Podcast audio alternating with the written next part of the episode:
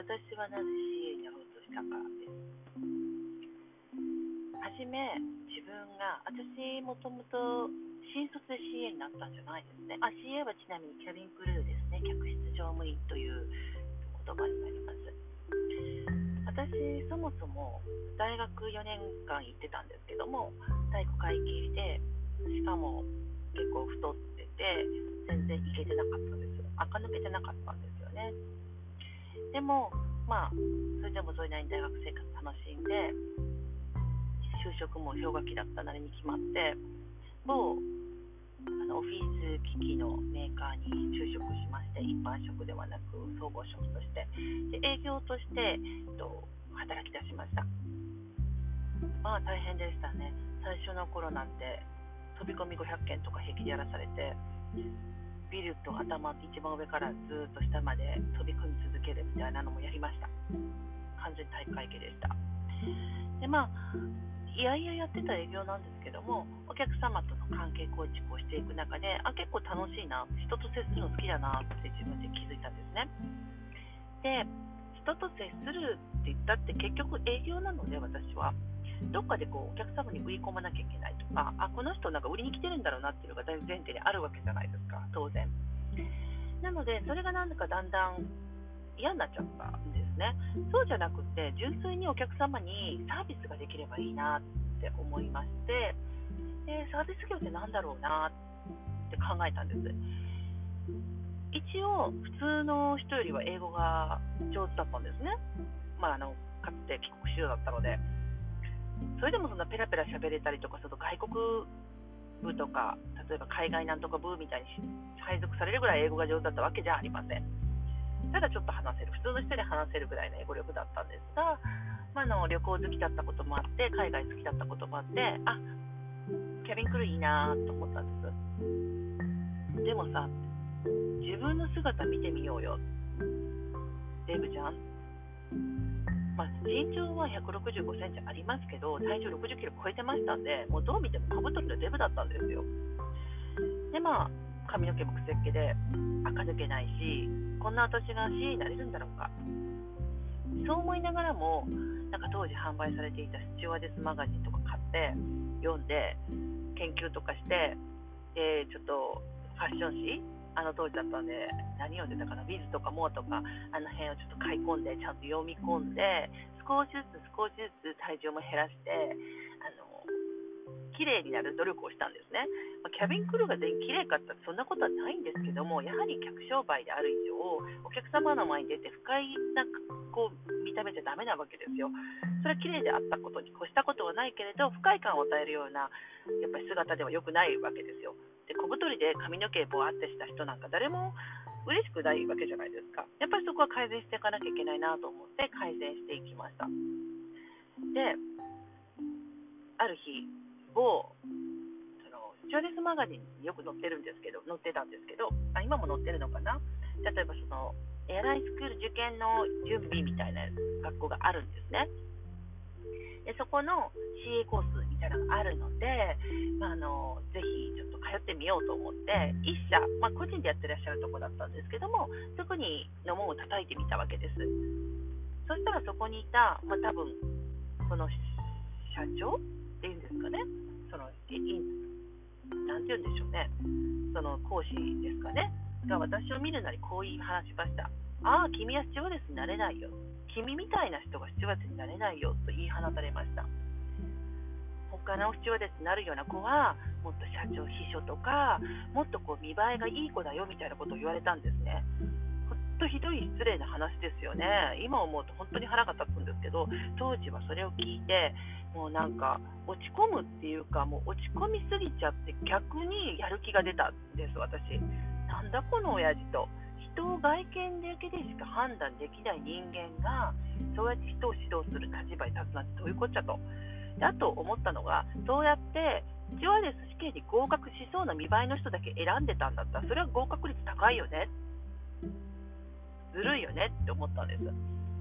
で、まあ、このおじさんを見返してやろうって気ですっごいもう気力湧きまくりましたよね。むくむくむくむくと。で、私は日系の某エアラインに合格しました。できたんですよ、この本当それもね、1年半ぐらいだったと思います、1年半もかかんなかったかな、1年後ぐらいには合格してたんです。じゃあ、このお話の中で私が何が言いたいかというと、自分で制限をかけちゃいけないということです。私はなれないとか、私には無理って思っちゃだめ。で、周りが何と言おうと、自分がなれると信じて、信じてるだけじゃだめですよ。思ってるだけじゃだめ。そうじゃなくて、それに向かって行動していったら、絶対に叶うということです。長くなっちゃったんですけども、私の別のお友達で、ジョアレスを目指してる子が他にもいたんですけども、その子、可愛らしい子でした。美人でした。で、ずっと、あの、某エラインの C になりたい、なりたいってその方も言ってたんです。でもその子は、外見も全然私より可愛らしかったし、絶対視聴率になれると思ったんです。だけど彼女はね、諦めちゃったんです。諦めたっていうか、他に興味がいっちゃった？恋愛に走っちゃったって言ったら分かりやすいのかな？好きな人ができちゃって、もうその人と結婚したくなっちゃって、優先順位が視聴ですじゃなくて、その人になっちゃったんですよね。結果、もうその方とは、その方と結婚して、父親ですっていう夢はまあ諦めて、奥さんになって、お子さんに恵まれて、まあ、最近離婚しちゃったんですけど、まあ、夢がやっぱり叶わなかったって気持ちはまだあるみたいなんですね。つまり人間何でもやれると信じて周りが何と言おうが自分がその道を信じて努力し続けさえすれば叶うんだなっていうことを私はスチュワーデス受験受験ですねを通じて学びましたというお話でしたどうも今日も最後まで聞いていただきましてありがとうございました。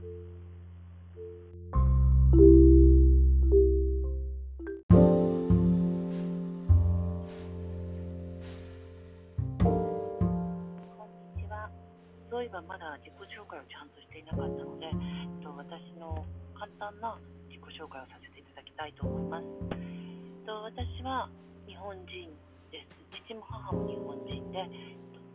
小さい頃から当たり前ですけど日本で生まれて日本で育ちました。えっと、出身は関西です。なので、えっと、私のネイティブ日本語は関西弁です。いまだにやはりちょっと単語の発音がおかしかったりとかします。えーと、小学校3年生の頃から5年生の頃まで父の仕事の関係でアジアの某国に行きましてでそこで2年間インターナショナルスクールに通った経験はありますがその後日本に帰ってきて普通に日本で教育を受けてそのまま普通に大学に日本で行ってそのまま普通に企業に就職をしました。で企業に就職した後まあ、の思い立つ思いがあって CA 受験をしたわけですけど別のポッドキャストでやってます。けれどもその前は普通にけあの何も考えずに就職してしまいましてでその後日系の CA になって国内線を飛んでで国内線をずっと飛んでるのがつまんなくなったって言っちゃったらあれなんですけどもインタビ飛びたいなインターナショナルを飛びたいなミールを配りたいなと思って外資系のエアラインに転職することに決めました。そしてその時に英語をとても勉強しました。やっぱり一応インターに行ってたとはいえたった2年間しかも子供の頃だけだったのでそんなに英語が上手なわけじゃなかったんですね。なんか本当の帰国子女とかだったら、ペラペラペラペラ英語を喋って、もうすごいかっこいいみたいなイメージかもしれないんですけど、私は本当にちょっと普通の子よりは英語が聞こえる程度の英語力の高さで、そんなに大して英語ができなかったんですね。TOEIC をやっぱり履歴書で見られるので、の TOEIC の成績を一生懸命その当時上げました。800点までいったかな、800点まで上げて、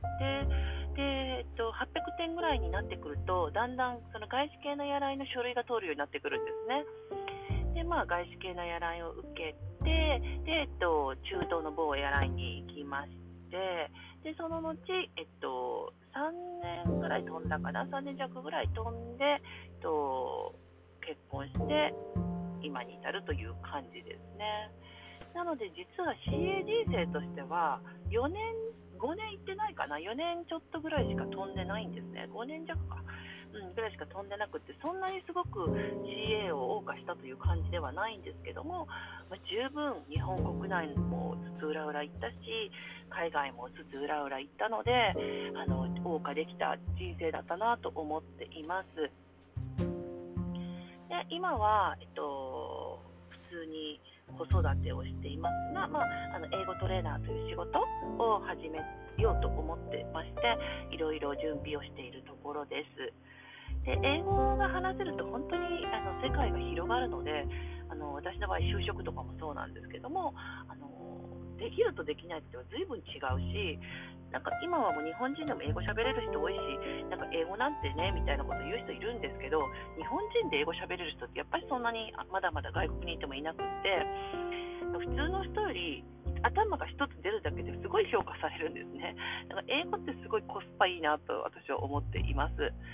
まあ、そんな形で今日の簡単な自己紹介、自己紹介でもなかったんですけど、最後英語のコスパの話になっちゃったんですけども、こういった形でざくっと私の人生を語らせていただきました。はい、ありがとうございました。